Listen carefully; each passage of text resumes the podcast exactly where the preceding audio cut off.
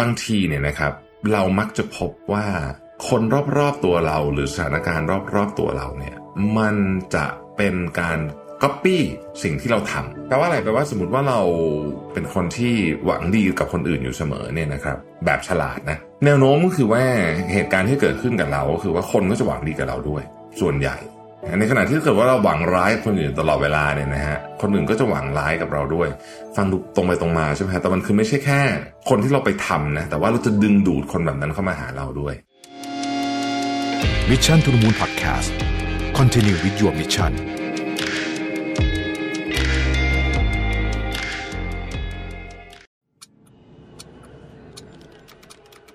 ทวงคืนเวลาชีวิตให้ตัวเองอีกครั้งกับคอร์สออนไลน์ AI for Everyday Productivity ปลุกความ productive เพิ่มเวลาชีวิตด้วย AI ที่จะพาทุกคนไปเรียนรู้การจัดการชีวิตให้ productive ด้วยเทคโนโลยีแห่งอนาคต กับผมรวิทยานุสาหะ สมัครได้แล้ววันนี้ที่ Line OA at Mission to the Moon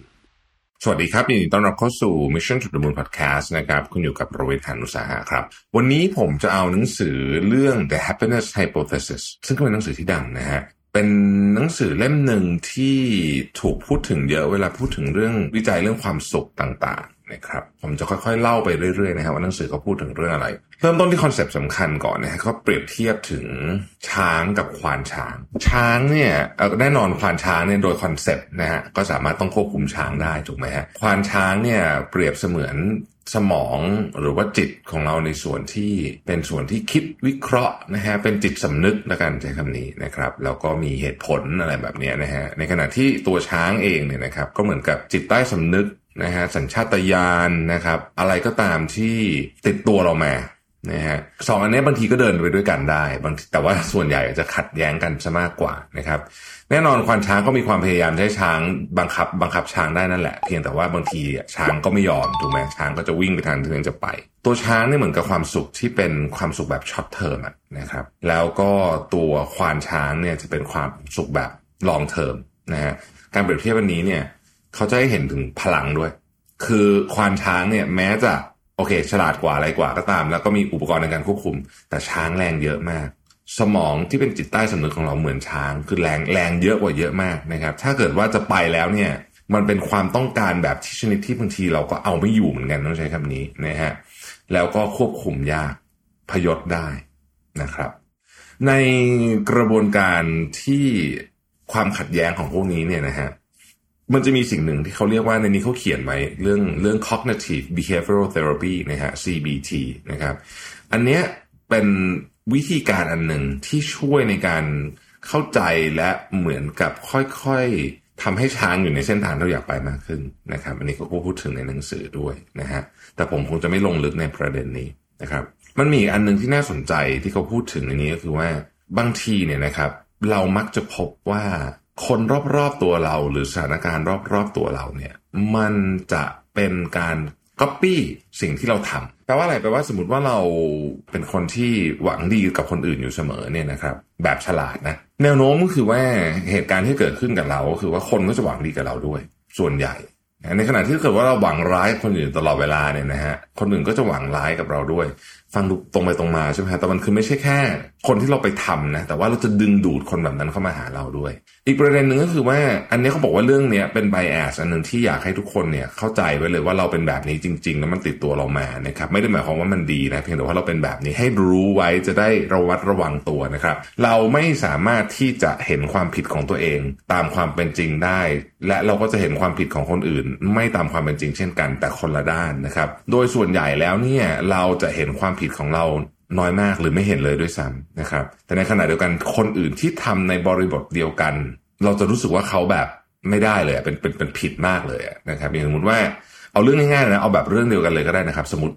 เข้าประชุมสาย เวลาเราเข้าประชุมสายเนี่ยในหนังสือเขาเขียนไว้เลยบอกว่า เราจะมีเหตุผลที่ justify การเข้าประชุมสายของเราเสมอ คือเราจะมีเหตุผลเนี่ยเห็นแล้วเหตุผลเราก็จะฟังขึ้นด้วยนะครับ แต่ว่าถ้าเป็นคนอื่นเข้าประชุมสายโอ้ยนี่มันไร้ความรับผิดชอบ เราไม่เคยน้อยมากที่เราจะบอกกับตัวเองว่าฉันนี่มันไร้ความรับผิดชอบจริง ๆ อะไรแบบนี้นะฮะ เพราะฉะนั้นเนี่ยการที่เราเข้าใจว่ามนุษย์ทุกคนมีไบแอสแบบนี้ โดยเฉพาะเวลาเราทำอะไรผิด เราต้องเห็นมันตามความเป็นจริงให้ได้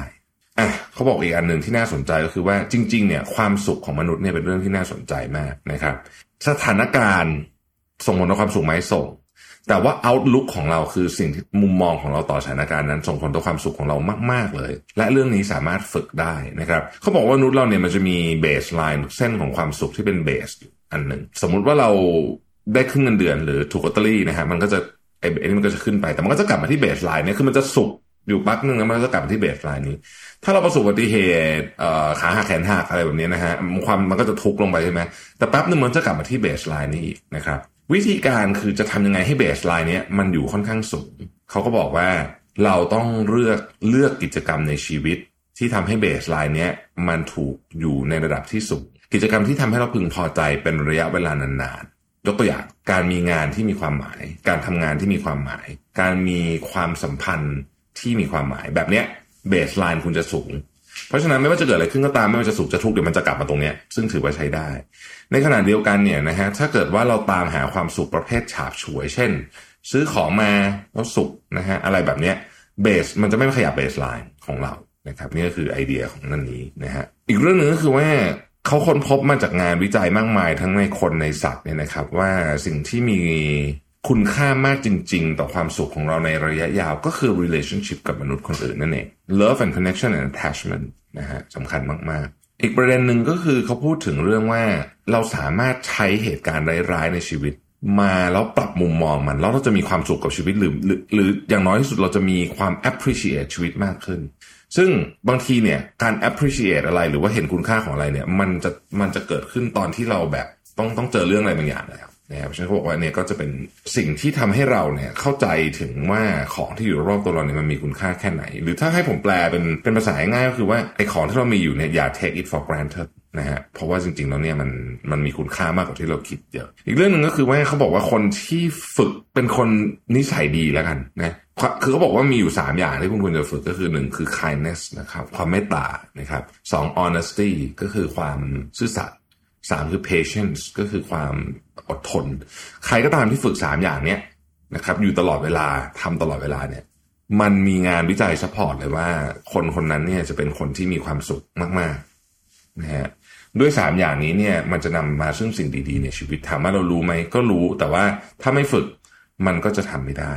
นะครับเขาพูดถึงประเด็นเรื่องเกี่ยวกับศาสนา เรื่องเกี่ยวกับพระเจ้าด้วยในที่นี้เนี่ยนะฮะเขาก็บอกว่าจริง ๆ เรื่องนี้เนี่ยก็ช่วยนะครับเขาจะว่า transcendence experience มันเป็นอีกรูปแบบหนึ่งของความสุข ที่ไม่ใช่จากการซื้อของที่ไม่ใช่จากการมีงานที่มีความหมายด้วย มันเป็นอีกรูปแบบหนึ่งนะครับเขาก็แนะนำว่าการนั่งสมาธิการอยู่กับตัวเอง การตกผลึกเรื่องราวต่างๆเนี่ยมันจะนำมาซึ่งความสุขกลุ่มที่เราเรียกว่าเป็นความสุขแบบ peace มีความสงบนะฮะซึ่งเป็นอีกหมวดหนึ่ง ในหนังสือเล่มนี้เขายังย้ำว่าความสุขเนี่ยมันไม่ได้มาจากข้างในอย่างเดียวนะเหมือนที่หลายคนคิดมาเราต้องมีความสุขจากข้างในร้อยเปอร์เซ็นไม่ใช่ จริง ๆ แล้วเนี่ยมันมีจากข้างในด้วย แล้วมันก็มีจากข้างนอกด้วย ต้องยอมรับจริง ๆ ว่าสิ่งที่อยู่รอบๆตัวเราเนี่ยส่งผลต่อความสุขของเราอย่างมากเลยนะครับผู้คนที่เราเลือกที่จะอยู่ด้วยงานของเราอะไรแบบนี้ เพราะฉะนั้นเลือกเรื่องพวกนี้ให้ดี แล้วมันจะส่งผลสะท้อนกลับมาที่ความสุขของเราได้ นะฮะสรุปว่าหนังสือเล่มนี้เขาก็ใช้ไอ้ไอช้างกับควานช้างนี่แหละว่าจริง ๆ จะทำยังไงให้สองอย่างเนี้ยอยู่ด้วยกันแบบสมดุลได้ แล้วก็จะทำยังไงให้ให้เราเหมือนไม่หลงทางมากจนเกินไป แล้วก็ไม่ให้ช้างให้มันพยศมากจนเกินไปนะหนังสือเล่มนี้ก็จะพูดประเด็นพวกนี้ ผมเลือกโค้ดดีๆ มาในหนังสือมาเล่าให้ฟังด้วยนะฮะอันนึงเขาบอกว่าเราเป็นคนปากว่าตาขยิบมาก เราเนี่ยไม่สามารถที่จะมองเห็นหรือตัดสินตัวเองได้ ในแบบเดียวกับที่เราตัดสินคนอื่น อีกอันหนึ่งเขาบอกว่าให้คุณเนี่ยพยายามพัฒนาจุดแข็งของคุณไม่ใช่จุดอ่อน เพราะว่าการพัฒนาจุดแข็งเนี่ยจะส่งผลต่อความสุขของคุณมากกว่านะฮะอีกอันหนึ่งเวลาเจอเรื่องร้ายๆเนี่ยให้คิดเลยว่ามันจะทำให้เราแข็งแกร่งขึ้น แล้วก็แน่นอนอะมันก็จะทำให้เรารู้สึกขมขื่นรู้สึกเปราะบางรู้สึกอะไรต่างๆนานาแต่ท้ายที่สุดแล้วผู้คนจะเติบโตขึ้นนะฮะ อีกการนึงก็คือเราต้องการกลุ่ม เราต้องการสังคม เราชอบกลุ่มเราชอบสังคมมาก ๆ แล้วคุณค่าของเราเนี่ย develop ขึ้นมาจากการอยู่กับกลุ่มคนเหล่านี้นี่แหละ อีกการนึงคือว่ามันไม่มีอะไรที่ที่แย่หรือดีนะ จริง ๆ แล้วในในในเชิงคอนเซ็ปต์นั้น แต่ว่าวิธีคิดของเราต่างหากที่จะบอกว่านี้เรื่องนี้แย่หรือดีนะครับสุดท้าย the human อันนี้ขออ่านภาษาอังกฤษด้วยผมชอบมาก the human mind is a story processor not a logic processor เรา process เรื่องเล่าเรื่องราว ไม่ได้ process logic นะครับ ผมชอบนะเนี่ยผมคิดว่าเป็นมุมมองที่น่าสนใจทีเดียว ขอบคุณที่ติดตาม Mission to the Moon นะฮะ แล้วเราพบกันใหม่พรุ่งนี้ สวัสดีครับ Mission to the Moon Podcast Continue with your mission